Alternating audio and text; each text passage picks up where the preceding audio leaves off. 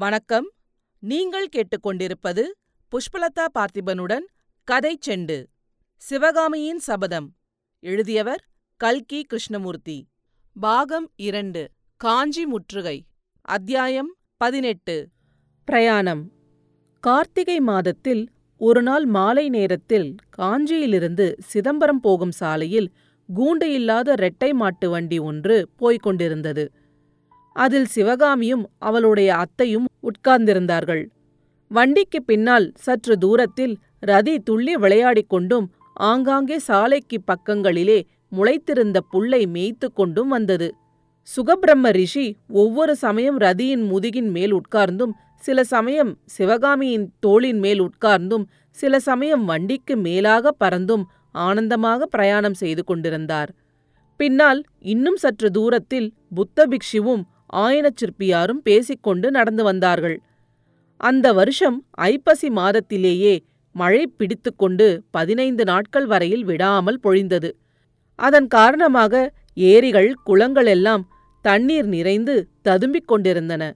சாலை ஓரத்தில் ஓடைகளில் தண்ணீர் அலைகள் மோதிக்கொண்டிருந்தன ஆறுகள் வாய்க்கால்களில் இரு கரையும் தொட்டுக்கொண்டு பிரவாகம் ஓடிக்கொண்டிருந்தது நன்சை வயல்களில் இரண்டாம் போகத்து வேளாண்மை அப்போதுதான் ஆரம்பமாகியிருந்தது. புன்சை காடுகளில் கம்பும் கேழ்வரகும் செழித்து வளர்ந்திருந்தன. சாலையின் இருபுறத்திலும் வளர்ந்திருந்த மரங்களும் ஆங்காங்கே வயல்களுக்கிடையே காணப்பட்ட தென்னந்தோப்பும் வாழைத் தோட்டங்களும் கண்ணை குளிர்விக்கும் காட்சியளித்தன. பெருமழை விட்டு பல நாள் ஆகிவிட்டதாயினும் வானத்தில் இப்போதும் மேகத்திரள்கள் காணப்பட்டன. இவையிடையில் தங்குவதற்கு நேரமில்லாத நெடுந்தூர பிரயாணிகளைப் போல் ஆகாயத்தில் அதிவேகமாக பிரயாணம் செய்தன. சில சமயம் நீர்த்துளிகள் அள்ளித் தெளித்துவிட்டு சிதறி மறைந்தன. நீர்நிலைகளின் மீது தவழ்ந்தும் பசுமையான தோப்புகளில் புகுந்தும் மழைத்துளிகளை அலாவியும் வந்து கொண்டிருந்த குளிர்ந்த வாடைக்காற்று உடம்பின் மீது பட்டபோது துணியை இழுத்து போர்த்திக் கொள்ளத் தோன்றியது. ஆயினும் அது அபூர்வமான சுகத்தை அளித்தது. அந்த குளிர்ந்த வாடைக்காற்றில் அடிபட்டதனால் பட்சிகளுக்குக் கூட தொண்டை கட்டிக் கொண்டது போல் தோன்றியது. சாதாரணமாய் கலகல என்றும் கிளுகிளு என்றும் கேட்கும் புள்ளினங்களின் குரல் ஒலியுள் இப்போது கரகரப்பு சத்தம் கலந்திருந்தது. வண்டியில் அத்தைக்கும் மருமகளுக்கும் பின்வருமாறு சம்பாஷணை நடந்தது. இன்றைக்கு மழை பெய்யுமா சிவகாமி? என்று அத்தை கேட்டாள்.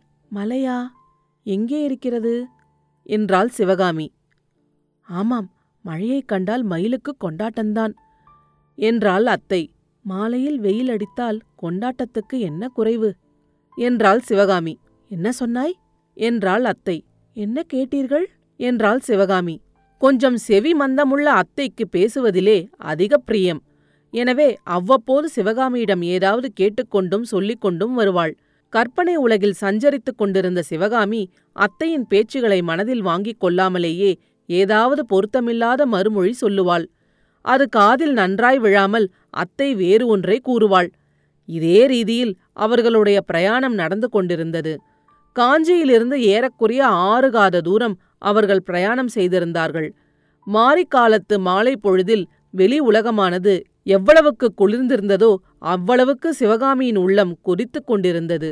அதில் எரிமலை நெருப்பை கக்கிக் கொண்டிருந்தது. கொழுந்து விட்டெறியும் ஜுவாலைகளுடனே அக்னி ஆறு பிரவிகித்துக் கொண்டிருந்தது. மாமல்லரைப் பற்றி நாகநந்தி பிக்ஷு கூறிய விஷயங்கள் அவளுடைய மனதில் அத்தகைய பிரளய குழப்பத்தை உண்டு பண்ணியிருந்தன.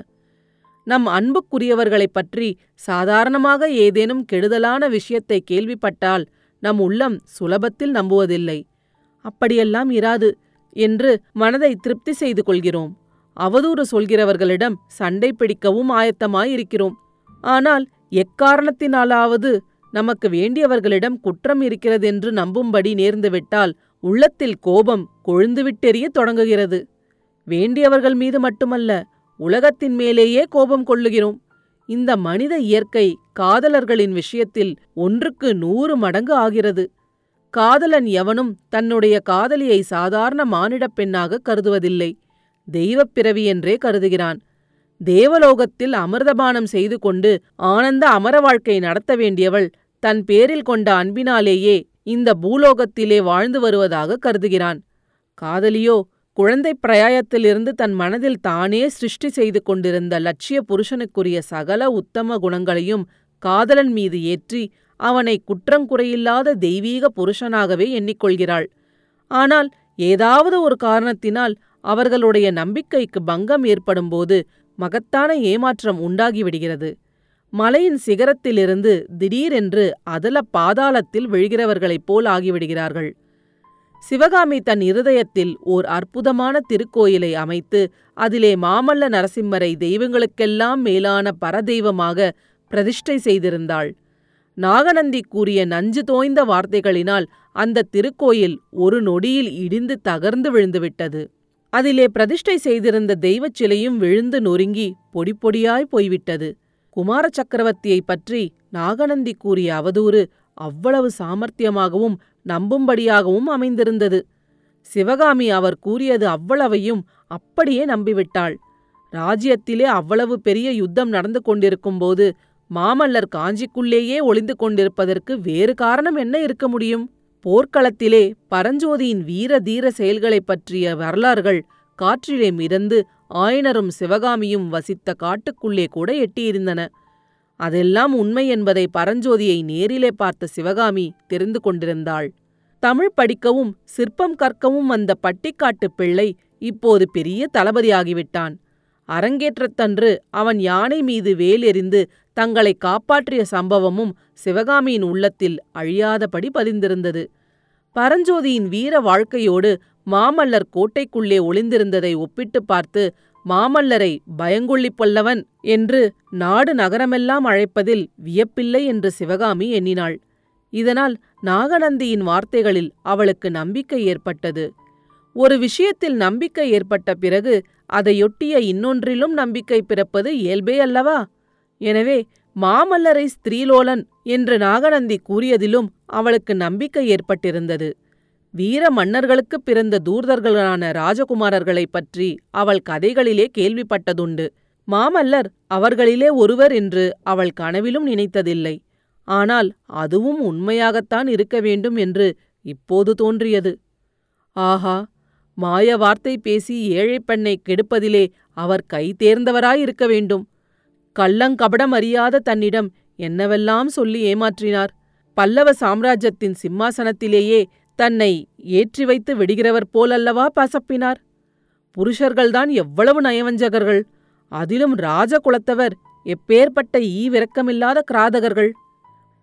வழி பிரயாணத்தின் போது இந்த மாதிரி எண்ணங்கள் சிவகாமியின் உள்ளத்தில் அடிக்கடி தோன்றி நரக வேதனை அளித்தன. சில சமயம் அவளுக்கு தன்னுடைய மனோராஜ்யத்தில் ஆசையுடன் நிர்மாணித்து வந்த இன்ப வாழ்க்கையாகிய கோட்டை இடிந்து தூளாகிவிட்டபடியால் இனிமேல் தன் வாழ்க்கை என்றென்றைக்கும் சோகமயமாகவே இருக்கும் என்று தோன்றியது.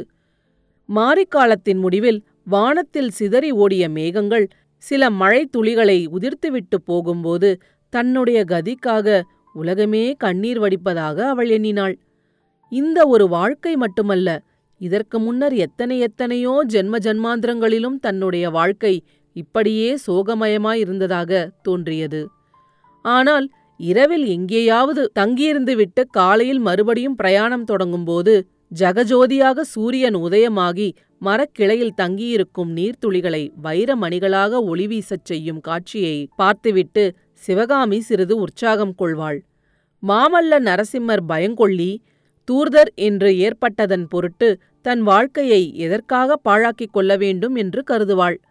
உலகம் எவ்வளவோ விஸ்தாரமானது. பல்லவ ராஜ்யத்துக்கு அப்பாலும் உலகம் இருக்கத்தானே செய்கிறது? தன்னிடம் அற்புதமான நாட்டியக் கலையும் இருக்கிறதல்லவா? அந்த கலையை பார்த்து அனுபவித்து ஆனந்தமடைய நாகநந்தி சொல்வது போல் உலகம் காத்திருக்கிறதல்லவா? எதற்காக தன் வாழ்க்கை பாழாகிவிட்டதாக எண்ணிக்கொள்ள வேண்டும்?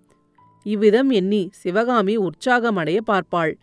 தூர தூர தேசங்களிலே பெரிய பெரிய சபைகளிலே தான் நாட்டியமாடுவது போலவும் கணக்கற்ற ஜனங்கள் கண்டு களித்து தன்னை பாராட்டி உபசரிப்பது போலவும் கற்பனை செய்து கொண்டு களிப்புறுவாள். இத்தகைய மனோபாவத்துடனேயே சிவகாமி தன் தந்தையை பெரிதும் வற்புறுத்தி நாகநந்தி பிக்ஷுவின் யோசனையை ஒப்புக்கொள்ளச் செய்தாள்.